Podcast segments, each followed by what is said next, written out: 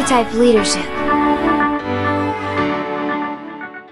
Wenn man anfängt, sich mit Marken zu beschäftigen, beschäftigst du dich eigentlich in Wahrheit mit der Frage und dem Thema Menschen. Wer sind wir so als Spezies? Was macht uns eigentlich aus? Denn Marken sind eigentlich nur Ideen, die mal jemand hatte, die dann zu einer sozialen, kulturellen Bedeutung werden. Und, ähm, und diese Marken, diese Ideen werden dann verhandelt innerhalb von Gesellschaften nach dem Prinzip, wie finde ich das? Trifft das mein Votum dafür, wie ich die Welt sehe und so weiter und so weiter. Und ähm, all das ist natürlich uns nur möglich, weil wir vor ungefähr 400.000 Jahren angefangen haben, ein Bewusstsein zu entwickeln. Wir haben wahrscheinlich war es ein Gendefekt, so etwas wie Vernunft, eine Logik entwickelt, die es uns erlaubt, unsere Welt nochmal ganz anders wahrzunehmen als nur durch unser Unbewusstes. Und diese Voraussetzungen waren auch dann erstmal für 360.000 Jahre oder so völlig unerheblich, nicht wirklich vorangebracht.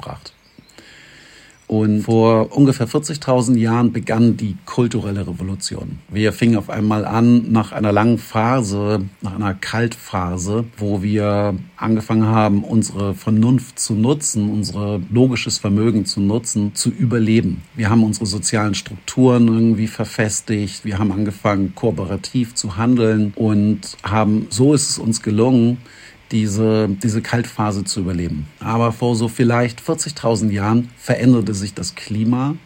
Die Bedingungen wurden für uns besser und wir konnten unsere Überlebensfähigkeit, unsere Überlebenskompetenzen deutlich mehr ausweiten und ausprägen und sie vor allem zu unseren Gunsten nutzen. Und das war der Moment, wo wir angefangen haben, sesshaft zu werden. Also ganz einfach gesprochen, wir hatten keinen Bock mehr, irgendwie Tieren hinterher zu rennen. Man kann sie ja schließlich irgendwie auch einsperren, dann sind sie morgen auch noch da. Parallel haben wir aus wilden Pflanzen und Getreide sehr domestiziertes Getreide gemacht.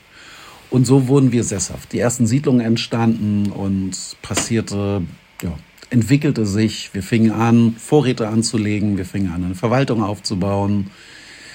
Und wir haben damals ähm, eine Sprache benutzt, die wird als, ähm, die funktioniert nach dem Rebus-Prinzip.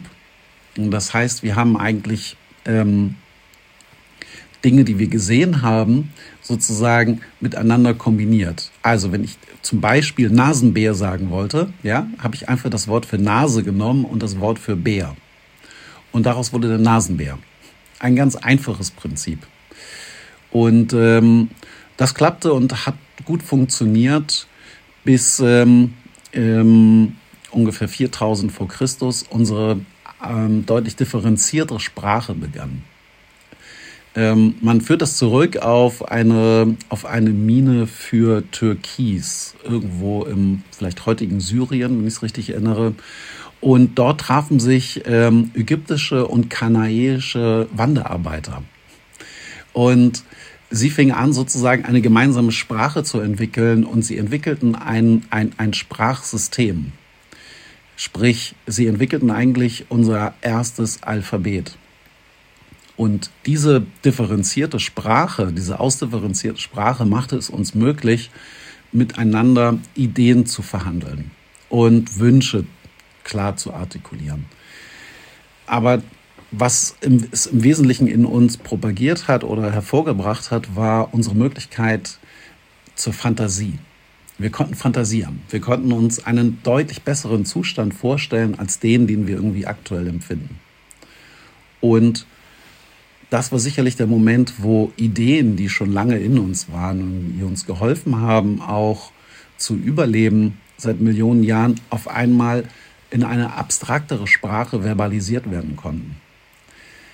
Und diese, diese ausdifferenziertere Sprache darüber, wie unser Leben vielleicht auch aussehen könnte, war eigentlich der, sozusagen die Geburtsstunde, die unsere kulturelle Revolution, die wir vor 40.000 Jahren gestartet haben, nochmal richtig so, ja, es war sozusagen der Treibstoff für diese ganze Entwicklung, die uns ähm, 40.000 Jahre später dahin gebracht hat, dass wir heute über selbstfahrende Autos nachdenken. Birte. Archetype Leadership.